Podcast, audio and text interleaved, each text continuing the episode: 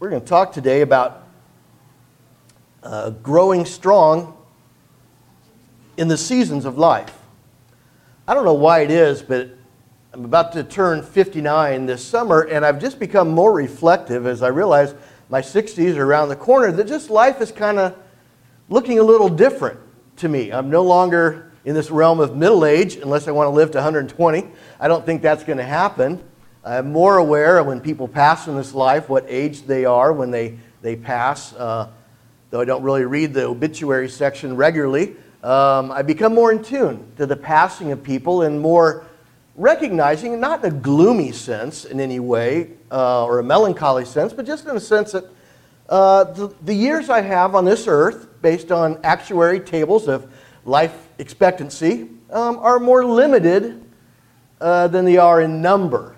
Uh, there was a time in life where I saw a great big life ahead of me and um, never thought at all about passing or life being valuable. I was just living life, enjoying it, and, and kind of like Audrey and Oliver, you're just ready to go on to the next step, whether it be graduating from middle school, high school, get my driver's license, going to college, getting married, things like that. Always looking ahead and realize that there's good things coming. But now I'm looking more at this life is uh, precious. Every day should matter, and that there's a great day coming, and that ultimately God's eternal destiny will be lived out in my life. But here on this earth, things are somewhat limited.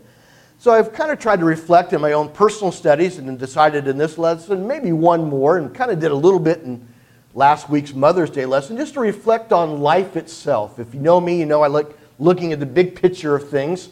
Um, and I think if we look at life through seasons, as many people have done, there have been books on this where people have matched our life periods to the seasons uh, that we go through um, here on this planet and made connections. I want to try to do that uh, today to help us value our life more and to appreciate each time period that we live in. Because there are no wasted time periods. It's not like you turn 21 and all of a sudden everything gets big for you, or 25 or things like that, nor have things ended for you when you turn 70 or anything like that. Every period of life has a reason, a purpose, and a value to you, and you are continuously valuable to someone else no matter how young you are or how older you get.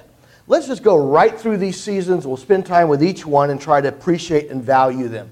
First of all, the, the season of youth, ages 0 to 13. I just kind of came up with these years. I didn't consult science or anything. I just looked at life as a kind of a teacher, as a dad, and things like that. Here's kind of this, those distinctive time periods. Uh, spring would be an apt way to describe our time from ages zero, that is coming out in birth, till about our early teenage years. In springtime, it's a time of blossom, it's a time of uh, blooming, it's a growing time, a youthful time of growing. Uh, spring is always usually considered in a beautiful way, just like young children are always considered in a beautiful way. Um, I follow friends that have children on Facebook and just little infants and their precious nature and kids as they grow up. Uh, there's just an excitement and there's a vitality to those earliest of years and an innocent beauty to them as well.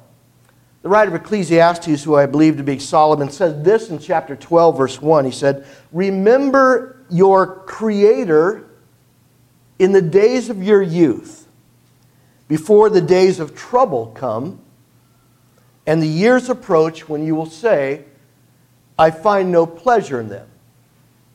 Here the writer is saying, seize the moment of your youth. And when he says remember your creator, he's not saying, oh yeah, I forgot, you better remember him.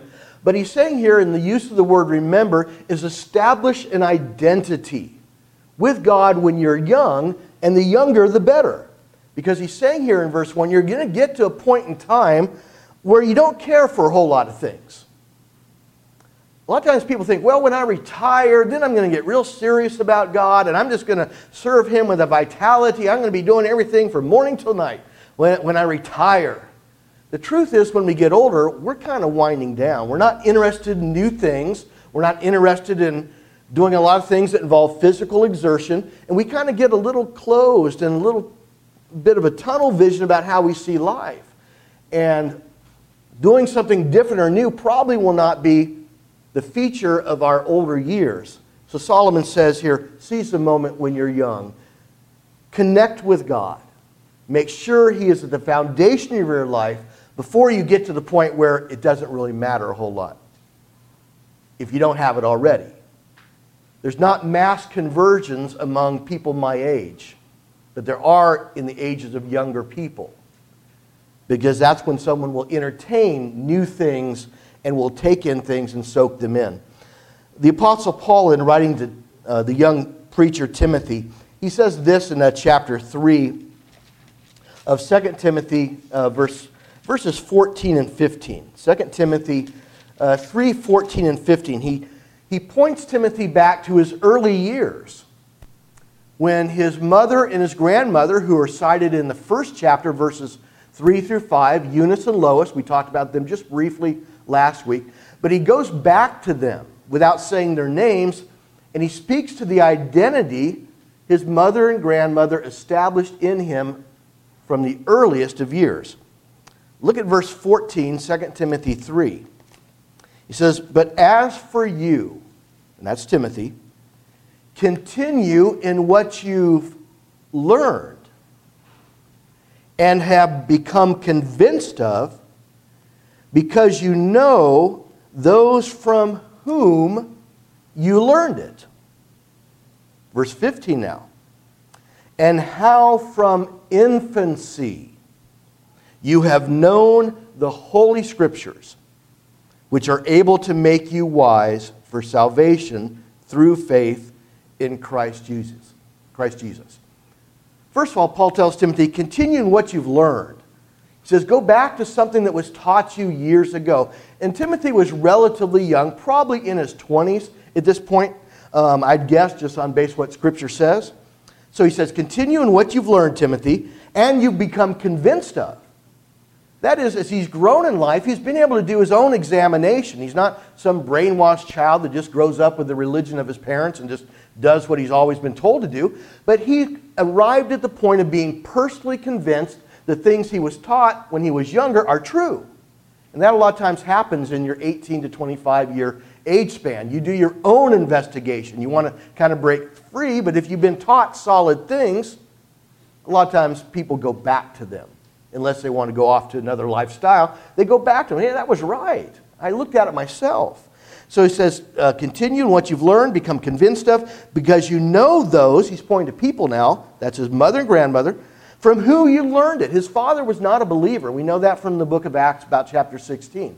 Father, not a believer, but his mother and grandmother determined they were going to make sure he knew about the one true God and the scriptures that revealed him.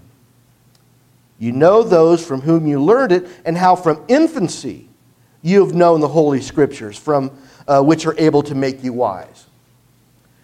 His mother and grandmother did not start when he was 10.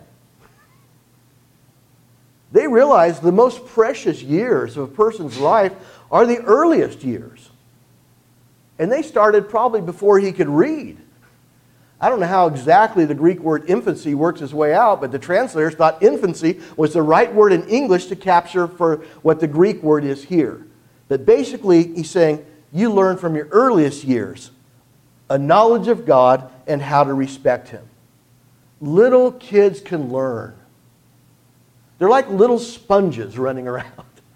They're willing to soak things in, they're willing to listen. They tend to listen to adults and trust them, not very long, so you better make your, your words quick with them because they're going to be going on to other things, but they will listen because they don't have a whole lot to crowd things out. And if you're a loving, caring person in their life, uh, uh, they trust your words the most. So parents uh, value everything you communicate to your children because they will be listening even if it doesn't appear that you have their attention. They will be listening. Uh, Paul tells children in Ephesians chapter 6 verse 1, obey your parents in the Lord for this is right. Uh, clearly believing they are capable of being obedient to their parents and learning um, what they ought to do. Well, how do you do that with little kids? A lot of times, well, you can hear it going on behind us. There's training going on of little, we got to hear a lot of little voices sing uh, last Sunday. But uh, littlest kids, they love to sing.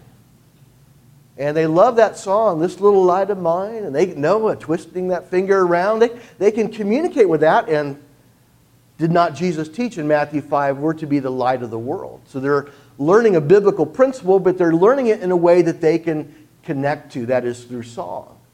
And teaching children songs and singing with them, parents and, and anyone that's ever taught a Bible class, is an invaluable thing to instill, especially through music, because music helps words stick. Children learn. I remember learning growing up, my mother would read Bible story books to us. Uh, she didn't attempt to read the King James Version of Leviticus to us, but she could pick out a Bible story book that had pictures in it, which I can, I can remember those pictures to this day. Uh, the walls of Jericho falling and just being, whoa. And her reading that, but yet in a simplified, paraphrased form that me and my sister and brother and I could understand at seven years old or, or six or earlier, even. And there's Bible story books written for all ages, even the youngest, where the youngest of children can learn about the Lord because that is what that springtime is for. You're not doing a whole lot in 0 to 13. You're not uh, finding a cure for cancer necessarily. You're not sending someone to the moon, but you can learn. And we learn best when we're younger because the older we get, we tend to resist new things because we think we have it down now. Learn when you're younger. I want to look at an example. Look back, if you can navigate back to your Old Testaments, to the book of Second Chronicles. Second Chronicles uh, chapter 34. I want to show the value of learning when you're young. Second Chronicles 34. Take your time to get there. I'm having to go a little slow myself, just, getting there. Chapter 34. Uh, if you're not familiar with this book at all, um, the word chronicle, if you get the San Francisco Chronicle, uh, kind of understand the idea of what's in this book. It's, it's a historical record the book of 1st and 2nd Kings and 1st and 2nd Chronicles are historical records of the biblical nation of Israel. During the time from Saul, David, and Solomon, but especially in the latter years of this nation, where they had different kings of both the northern and the southern kingdom. And some of those kings were faithful to God, they served him in great ways. Hezekiah and others. There's others that just went the opposite direction. And usually, the way the king went, the way the nation went. They had a good king, they served God faithfully. If they had a bad king, the kingdom of Judah or Israel went south. But here's an example of a good king starting very young. Second Chronicles chapter 34, just the first few verses, uh, verses 1 through 3. It says Josiah, verse 1, was eight years old when he became king. And he reigned in Jerusalem 31 years.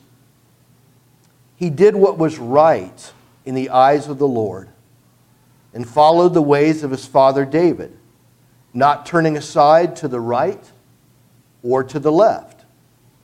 Verse 3 In the eighth year of his reign, while he was still what? Still young he began to seek the God of his father David. In the 12th year, he began to purge Judah and Jerusalem of the high places, Asherah poles, and idols. Under his direction, verse 4, the altars of the Baals, that's the idols, were torn down. He cut to pieces the incense altars that were above them and smashed the Asherah poles and the idols. These he broke to pieces and scattered over the graves of those who had sacrificed to them. We'll just stop here um, he's purging the nation of Israel from all this idolatry that they'd been engaged in. He's doing so at 16 years old. But notice he became king at what age? Eight years old. Now, I don't think he'd been to king school. He basically was appointed early, not knowing a whole lot, but his life did have the right direction. It says he did what was right, verse 2, in the eyes of the Lord, and he followed in the ways of his father David. This would be a spiritual father. David was a spiritual father of the nation of Israel. But basically, he's connecting to someone of Israel's past. And he's saying, This is a life I want to choose. And most likely, he saw that life modeled by the adults around him, most likely his family. But he learned about God enough at age 8 that he kept the course. And when he turned 16, when most are living a wild life, probably of his generation. He decides he's going to serve God and purge Judah of everything destructive, everything that is destructive to them.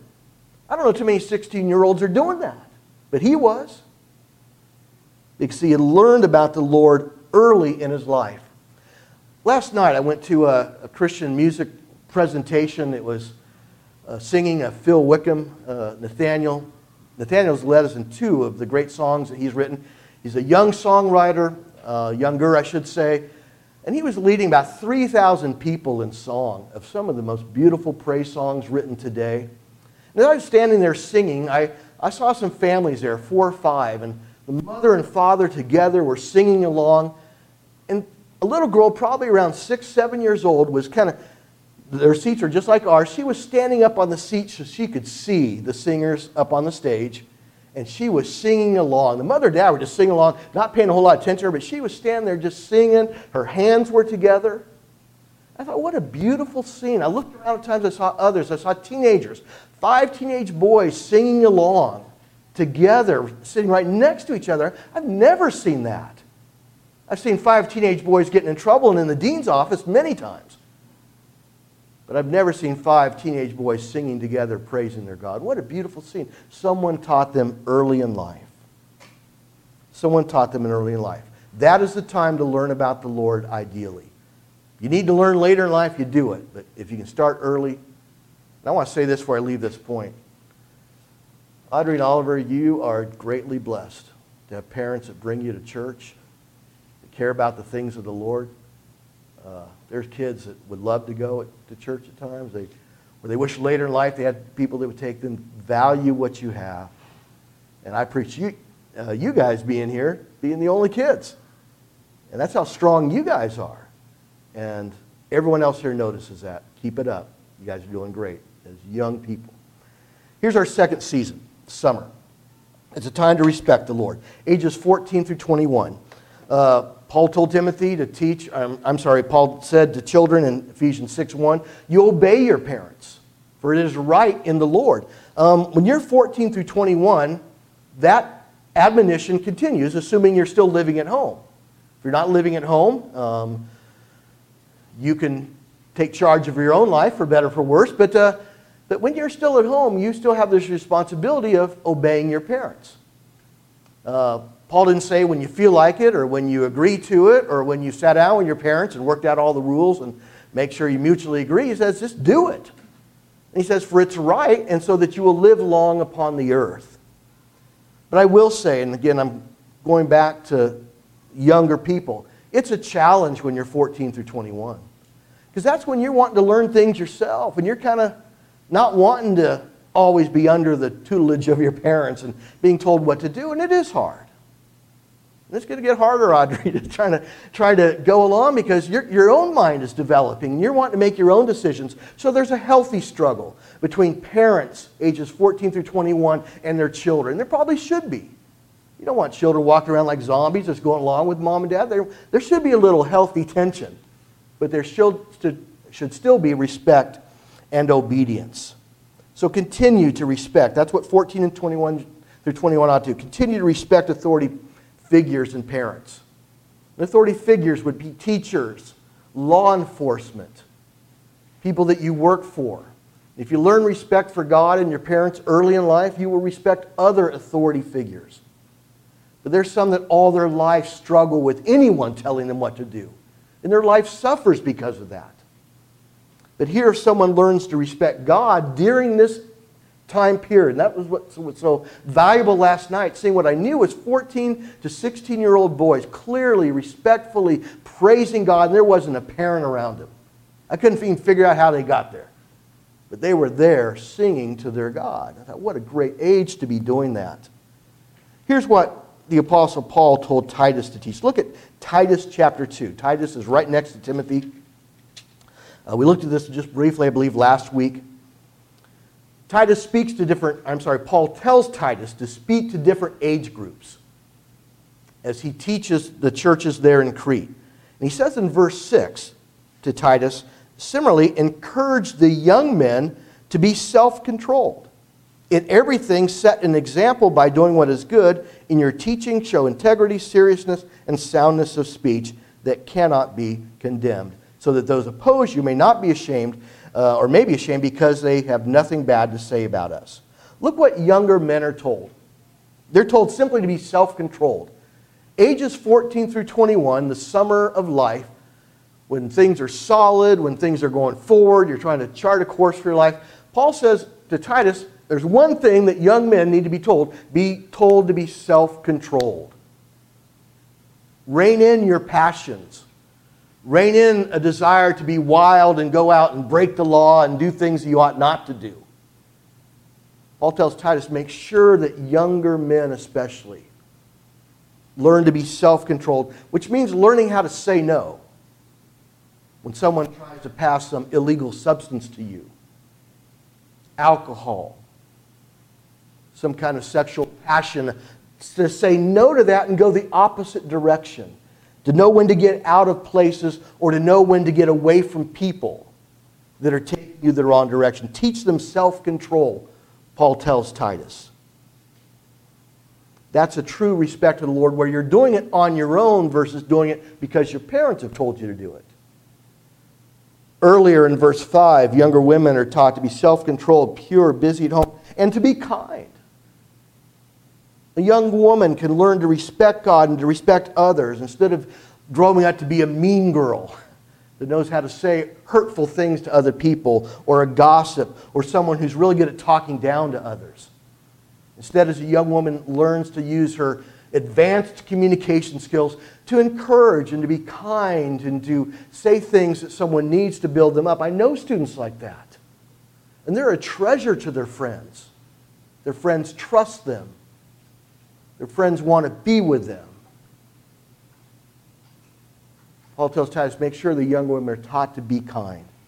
That's a respect to the Lord at ages 14 through 21 develop faith and priorities. Look at 2 Chronicles 26 quickly. we we are going back and forth to these Old Testament texts because they provide examples. Uh, chapter 24.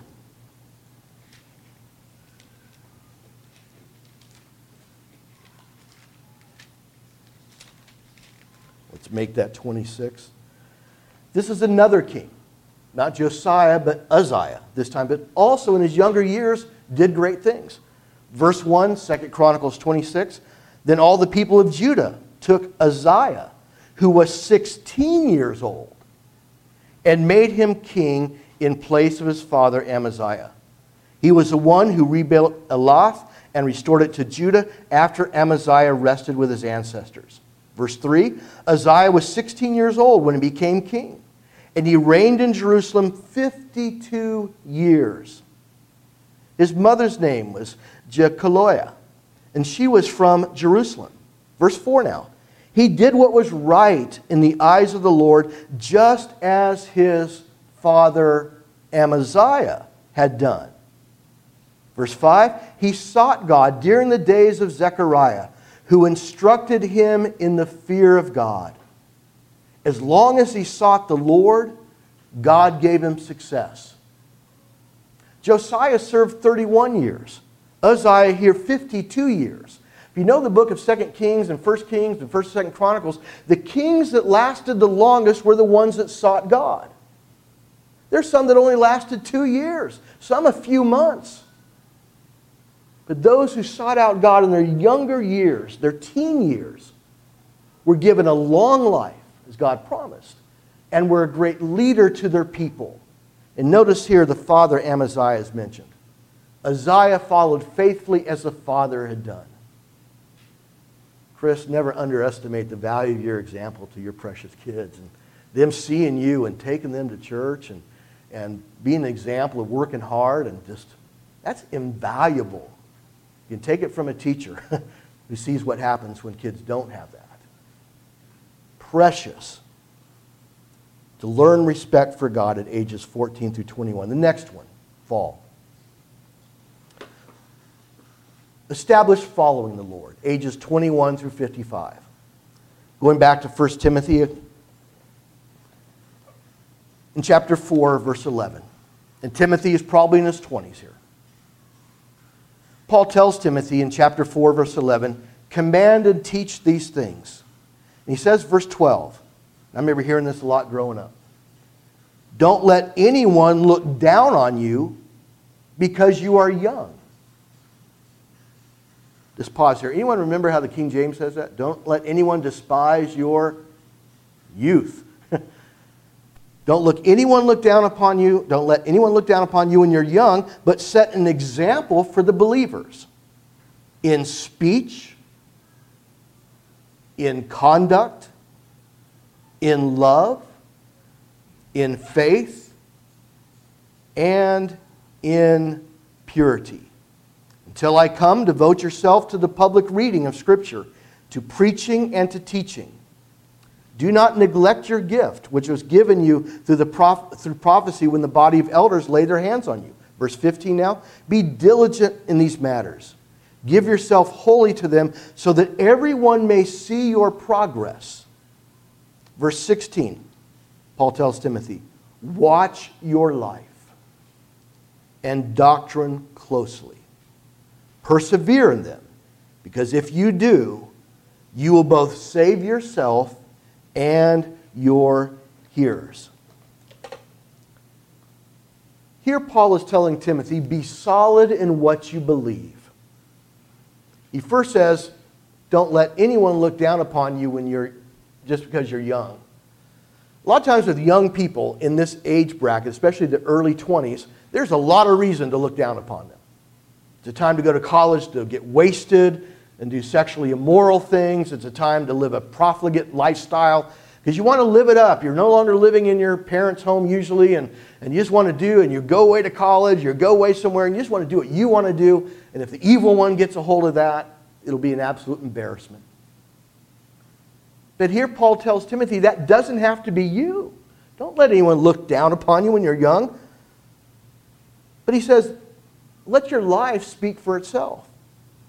He says, be an example to the believers in speech, conduct, love, faith, purity. In other words, he's telling Timothy, don't be known for telling crude jokes or telling bathroom style humor. Instead, watch your speech, your conduct. Act in a responsible, honorable way, not in an embarrassing way where your mom and dad would just shudder to think what they just learned. He says, make sure that you're strong in love and faith too.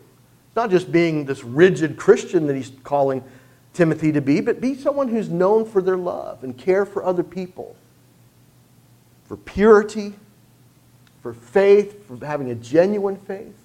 That's what should embody someone ages 21 through 55. You've kind of set the table for your life when you're 21. You've grown up ideally learning and soaking in good things. You've learned to make your own decisions in your late teen, uh, late teen years. But when you're in your 20s and you're, you're away from home, and you're setting the course of your life, when you're, you're, you're establishing a career, you're making decisions for your family, those should be the years in which you're becoming very solid. So Paul tells Timothy protect your life, develop it. Be a leader, he's saying. He says, verse 15 to Timothy, Be diligent in these matters, give yourself wholly to them, so that everyone will see your progress, not your weakness, so that everyone see, will see your progress. He says, verse 16, Watch your life and your teaching closely. Make sure that your personal conduct matches what you're saying from the pulpit. Make sure people are seeing a consistent message, he's saying. Live out what you know to be true.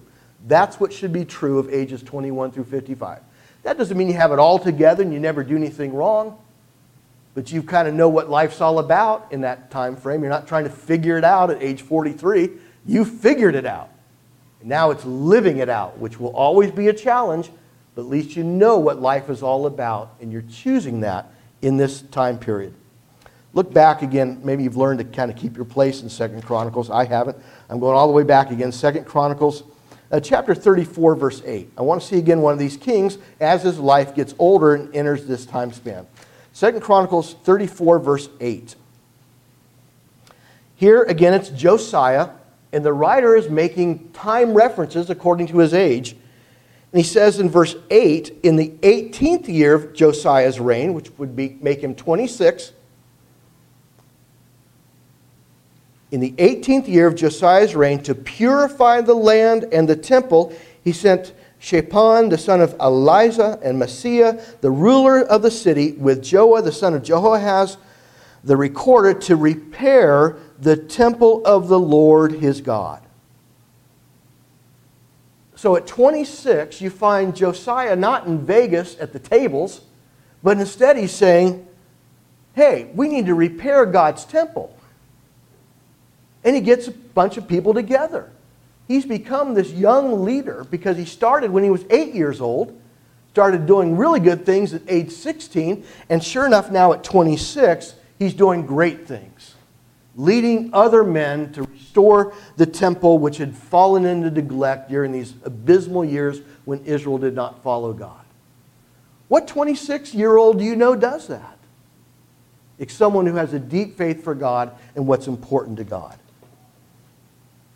following the Lord consistently ought to be the hallmark of ages 21 through 55.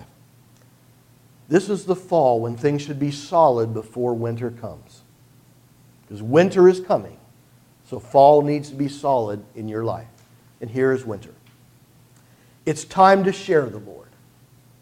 I consider winter ages 56 and beyond. Might say, John, where are you getting those years? I don't know. Just I just noticed in my life, just get 56, start feeling a little wintry. And I couldn't do the things I could do when I was older, and I thought different and things like that. There's things for every generation. In the book of Titus, here's what Titus says to the older men and women. Or Paul tells Titus to teach, I'm sorry. You, however, must teach what is appropriate to sound doctrine. Teach the older men to be temperate worthy of respect, self controlled, sound in faith, in love, and in endurance. Likewise, teach the older women to be reverent in the way they live, not to be slanderers or addicted to much wine, but to teach what is good. Here you've kind of arrived when you entered this period of life. Not arrived on stage like, look at me, that's not the arrival that God's looking for. But you've kind of lived a little bit. You've experienced life's ups and downs. You've learned from sinful choices, as have I. You have a better way of looking at life than you did when you were 20. Uh, you can see sinful things from afar off, where when you're younger, you got far too close to things and perhaps fell into something sinful. Now you can see it coming on its train far away. You can see the evil one a lot easier when you're in this time period of life. So Paul tells the older men and the older women that they ought to be self controlled, they ought to reflect their age. Instead of running around all loosey goosey and trying to live like a 20 year old, he says, hey, be someone respectful. Be someone that when they look at you or they listen to you or when you talk about things, they, they want to listen for the right reasons. Not because you have some kind of People magazine gossip, but because you have something good to say, something uplifting, uh, something wise to share. Let that be the hallmark of these winter years. Again, winter doesn't mean you're done. Winter means you have a lot to give, but just not a few years, or I'm sorry, just not a lot of years to give it but you have a lot to give. Winter years are not the time to stay inside and be all locked up and not want to engage with people. Here you have a lot to give. Now, when he tells the older men, hey, be sound in faith, love, and endurance, someone needs to see that. He doesn't say be sound in faith, love, and endurance all locked up in your house, but be engaged with the world. Find ways to volunteer and interact with younger people. That's the idea where your light truly can shine, as you sang when you were six years old. Let that light be seen. Uh, the older women here to be kind, to teach what is good. If you're going to teach what is good, you have to be in relationship with someone. You don't have to be standing up here. You can just be talking, uh, talking at Denny's and teaching just by sharing things you learned when you were younger. So Paul tells those in the winter of life to be an example. Share advice when needed, which is all the time. that doesn't mean you sit down to every young person you find and say, well, let me tell you how it is. Let me tell you the way we did it. They say, hey, I, I know you're struggling. Let me tell you what I went through when I was 17. And let me tell you about my 20s. And unless you go on way too long, younger people are going to want to listen. Because humanity never changes even though time changes. Though the decades in our culture have changed and the 50s are, were different than the 60s, 70s, 80s, and now, people have never changed. People still want to love and be loved. People still want to be successful. They still want to do things. They still learn things the hard way. They still make mistakes. And if you, as someone who's in a seasoned point of life, can share those with younger people, what a blessing you are to their life. You can be a trusted adult. I want to look one final time at Second Chronicles chapter 34, but now verse 33. We're going back to Josiah. Because the writer wants us to know how he lived his life from age 8 all the way up to the end. Verse 33, chapter 34. The writer says Josiah removed all the detestable idols from all the territory belonging to the Israelites. And he had all who were present in Israel serve the Lord their God. As long as he lived, they did not fail to follow the Lord, the God of their ancestors. Let me just read that verse again. Josiah removed all the detestable idols from all the territory belonging to the Israelites. And he had all who were present in Israel serve the Lord their God. As long as he lived, they did not fail to follow the Lord, the God of their ancestors.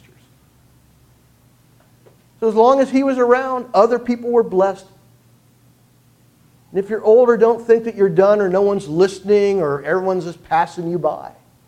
You've got a wealth of knowledge, even if it's from the school of hard knocks. Even if it's from the school of, I wish I'd done that different. Man, evil one says, Yeah, yeah, I wish you had, but God says, Hey, look what you learned. And look at the grace I'm showing you now.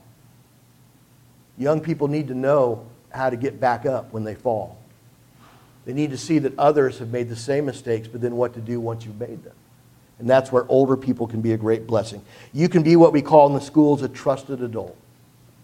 Many times when kids go through difficult times in the schools uh, and they've had a hard time and they come back to school, they have a meeting called a reentry meeting. And the administrators ask them, Who are the trusted adults here at school? That is, if you're having a hard time again, who can we go to to maybe call in next time you might be in a bad place. That's an honored position to be a trusted adult. The school is set uh, 200 adults to be one or one of maybe two people that a teenager will say, Well, that's my trusted adult. One I believe will tell me the truth, will be straight up with me, as the kids say, and that I can trust being around.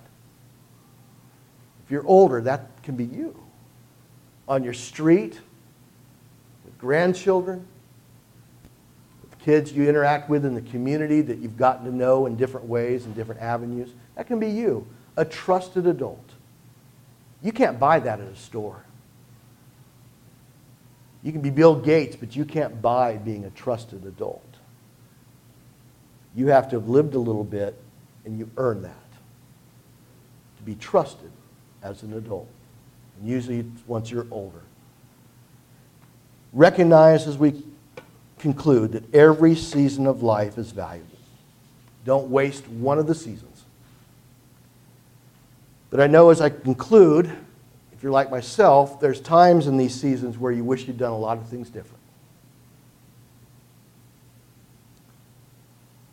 If you wish things had been different in 0 through 13, if you missed those things in the earliest years, you can catch up. If you wish you'd learned things from 0 to 13 that you learn later in life, you can still keep learning. You can still be a sponge. You can still take in things. If you wish you'd done things different, ages 14 through 21, and you wasted some years, you can start now. You can start making choices now, wherever you're at, that honor God. Ages 21 through 55, you, you weren't as solid as you wish you had become. If you were misdirected in your priorities, you can become redirected. You can always be redirected and come back to being solid or start being solid. There's never a point in time where you can't be what you ought to be anymore. No matter how many years you wish you'd done things differently, you can start right now going forward. You can't change the past. And don't live there because God's not living there anymore with you. But go forward and ask, What will I do now in age 56 and beyond? If you're unsure about what you can contribute as an older Christian, just be sure you have value and pray to God for opportunities to send people and situations your way where you can be a blessing. And God will do that. But make sure you recognize them when they come your way. When those kids are on your lawn, don't be the person that's, get off my lawn. But instead, hey, hey, let me talk to you. Hey, sit down. I love this lawn. Let's all sit down together. Be that kind of older adult, and you'll be treasured. You'll be treasured. Seize the moment of your life, grow in your season, and be all that God intends for you to be.